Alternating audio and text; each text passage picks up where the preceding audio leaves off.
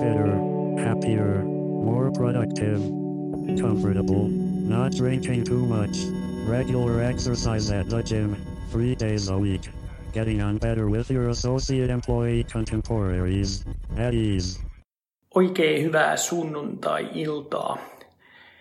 Se olisi jälleen sunnuntaisetin aika.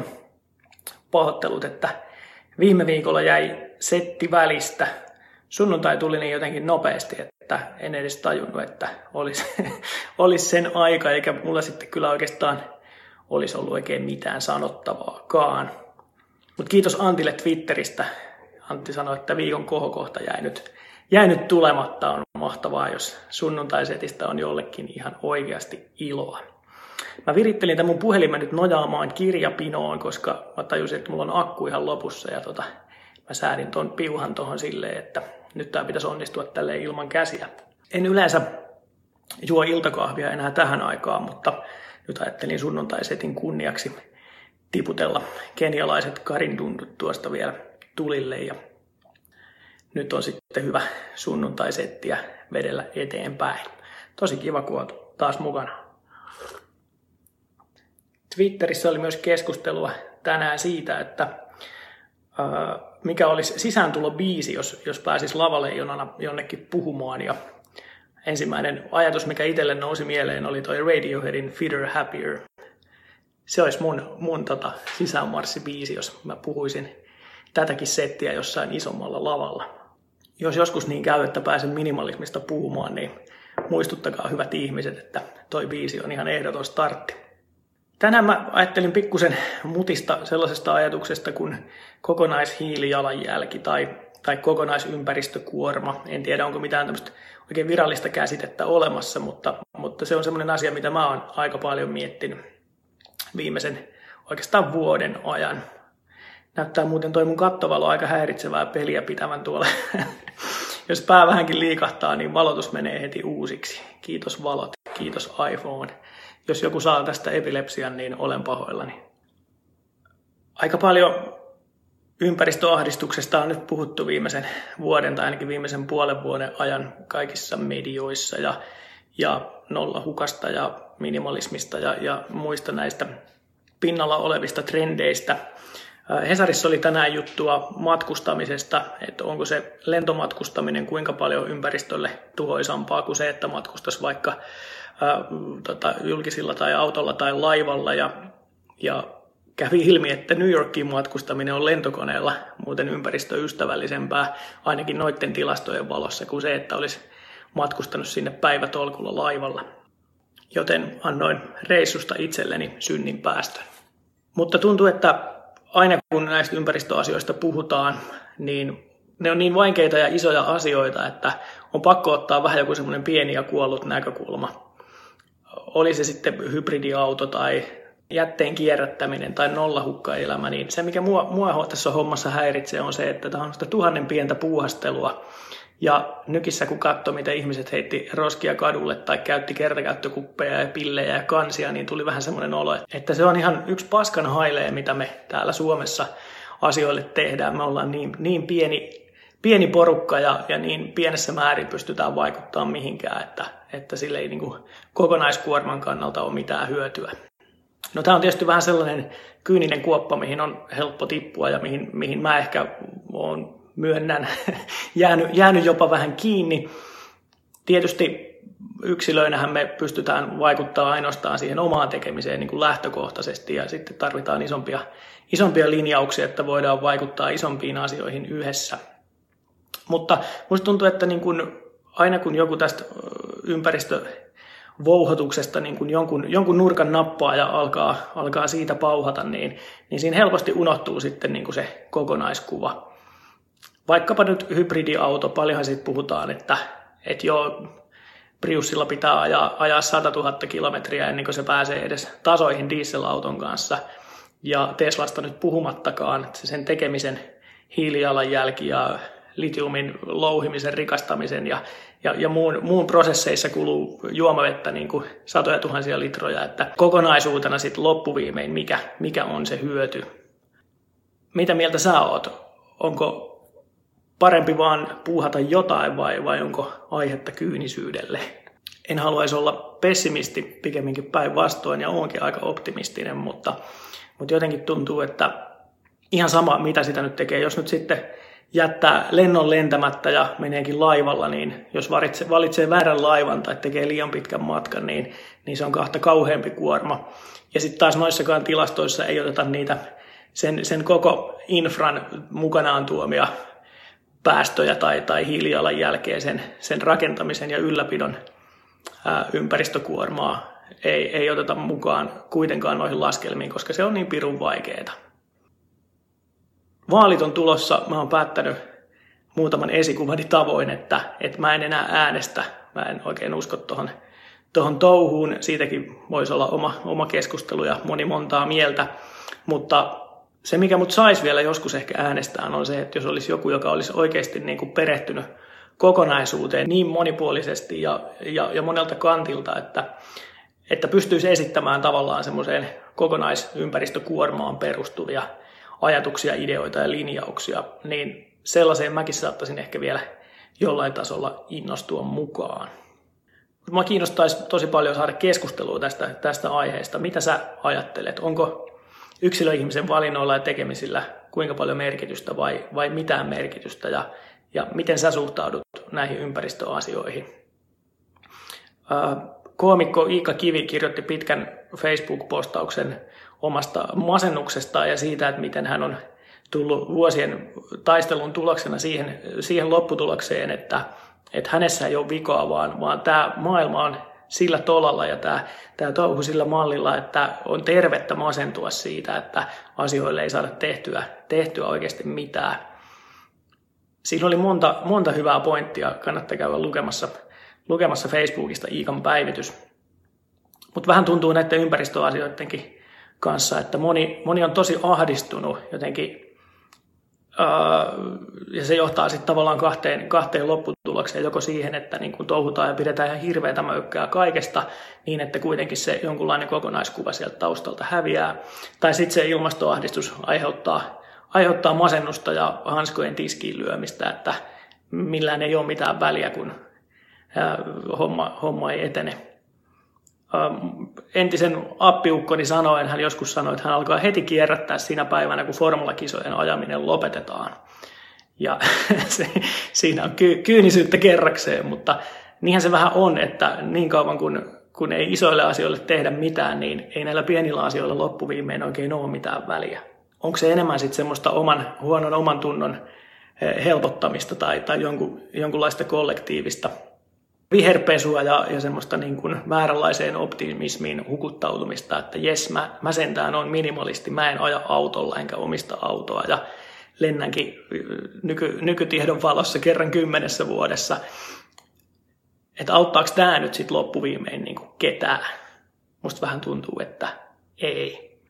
Tuon Hesarin matkustusjutun yhteenvetona tultiin vähän siihen, siihen lopputulemaan, että ainut hyöty, mitä vaikkapa oman lentämisen kompensoinnilla on, tai, tai sillä, että matkustaa maata pitkin, niin on se oma, hyvä omatunto, jonka siitä saa aikaiseksi.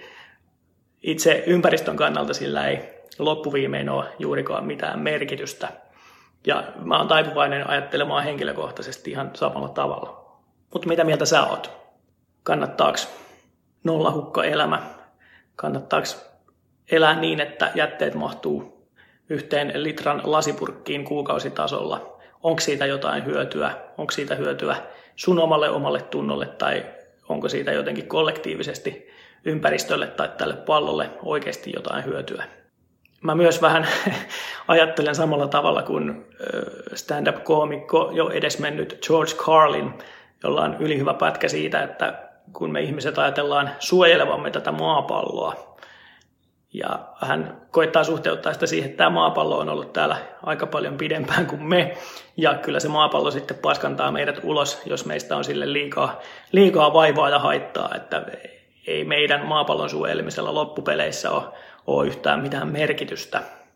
Ja mäkin olen vähän siinä mielessä ehkä, ehkä fatalisti, että joo, kyllä mä ajattelen mun, mun lasten tulevaisuutta ja ehkä jopa, jopa niiden lasten tulevaisuutta tällä pallolla, mutta mutta sitten toisaalta mä vähän ajattelen, että jos, jos ihmiskunta tämän, tämän pallonsa paskoon, niin, niin kyllä meistä sitten aina eroon päästään, että eiköhän siihen, siihen universumilla konstit löydy. Joten siinäkin mielessä tämmöinen niin kuin maapallon ylemmääräinen suojeleminen, niin valitettavasti saatan suhtautua siihen turhankin kyynisesti. Olen pahoillani. Mutta mitä mieltä sä oot? Kerro ihmeessä. Mitäs sun uusi vuosi muuten on lähtenyt liikkeelle? Teitkö uuden vuoden lupauksia, joko ne on, joko ne on pettänyt vai vieläkö, vieläkö oot fitter, happier, more productive? Niin kuin kerroin itse, niin päätin, että en tee mitään uuden vuoden lupauksia enkä sen suurempia tavoitteita ja olen pitänyt siitä, siitä tiukasti kiinni. Aika, aika lepposalla meiningillä on lähetty liikkeelle. Viime vuoden tammikuun mä aloitin Erik Larsenin Helvetin viikko-kirjan perusteella tämmöisellä Extreme-viikolla. Heräsin joka aamu vitoselta ja kävin aamulenkillä ja koitin kovasti olla paras versio itsestäni ja aika hyvinhän tuo viikko onnistuki. Jos et silloin seurannut, niin mun YouTube-kanavalta löytyy, löytyy päivittäiset videopäivitykset, jossa mies pikkuhiljaa näyttää väsyneemmältä päivä päivältä, mutta sieltä voit käydä tsekkaamassa. Jos et ole lukenut tuota kirjaa, niin sillä on ihan hetkensä, voin, voin sikäli suositella. Mutta se, mikä siitä kirjasta jäi oikeastaan elämään mulle kaikista pisimpään, oli, oli semmoinen ajatus tuolla Larsenilla, että mitä tulee niin kuin ihmisten tekemiseen ja tavoitteisiin ympäri vuoden ja ympäri, tai niin kuin pitkin eri kuukausia ja eri viikkoja, että on olemassa erilaisia aikoja elämässä.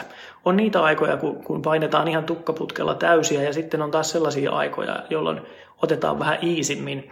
Ja hän kehotti esimerkiksi ihan kuukausitasollakin pohtimaan, että mitkä on ne viikot, milloin ehkä joutuu tehdä vaikka pidempää päivää duunissa tai on, on jotain spesiaalia työ, työreissua tai muuta, ettei välttämättä sille viikolle yritäkään tukkia sitten samaa määrää vaikkapa sali- tai juoksutreeniä tai, tai jotain muuta.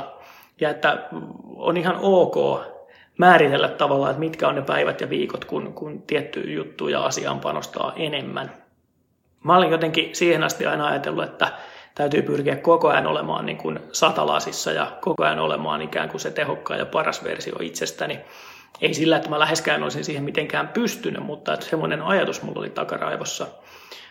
Mutta sitten tosiaan kun sen kirjan luin, niin, niin heräsi tämmöinen ajatus, jota on tässä pikkuhiljaa ehkä vuoden mittaan jossain alitajunnassa työstänyt, että on olemassa erilaisia aikoja. Välillä on ihan, ihan ok ja jopa tarpeen ottaa vähän iisimmin. Ja musta tuntuu, että tämä, tämä tammikuu on mulle vähän semmoinen, että en mä yritä edes hötkyillä minkään asian suhteen tai mulla ei tosiaankaan ole, ole isoja tavoitteita noin niin kuin henkilökohtaisessa elämässä tämän, tälle talvelle, kunhan tästä, tästä selvitään ja nyt tuntuu aika kivalta, että tammikuusta on jo kolme viikkoa mennyt ja vaikka nyt onkin kova pakkane ja hirveän kylmä, niin kevät on kumminkin jo yllättävän lähellä. Miten sun tammikuu, miten on kulkenut? Ootko aloittanut vuoden alussa isolla vaihteella ja painanut täysillä eteenpäin vai, vai ootko ottanut, ottanut easy? Olisi kiva kuulla. Viikon vinkit-osioon on pakko nostaa Jari Sarasvuon ää, viime vuoden aamu, aamulenkkimeininkeihin perustuva Mojo Mornings. Ää, homman idea on podcast, jossa, ää, joka on saatavilla aina keskiviikko ja perjantai ja aamuisin aamuja neljästä puoleen päivään saakka näillä näkymin. Ja se on toteutettu sillä lailla, että Jari käy itse aamulenkillä ja sillä on pommireppu, johon on mikrofonit viritelty ja se jutustelee, jutustelee mukavia tai tärkeitä asioita. Toi alkoi alko pienellä, pienellä liekillä vuosi takaperin tammikuussa ja loppuviimein sillä oli lähes 20 000 kuuntelijaa. Kolme, kolme kertaa viikossa se tuli silloin, mutta nyt on Sarasvuolla toi maanantai monologi Yle puheella, niin maanantaisin ei sitten aamulenkkiä tuu, mutta perjantain lähetys ö, ilmeisesti ymmärsin niin, että on, on edelleen kuunneltavissa, eli tavallaan introksi tolle hommaan se alkoi alko tosiaan viime perjantaina ja jatkuu nyt sitten, kunnes, kunnes toisin todistetaan. Voin suositella kovasti.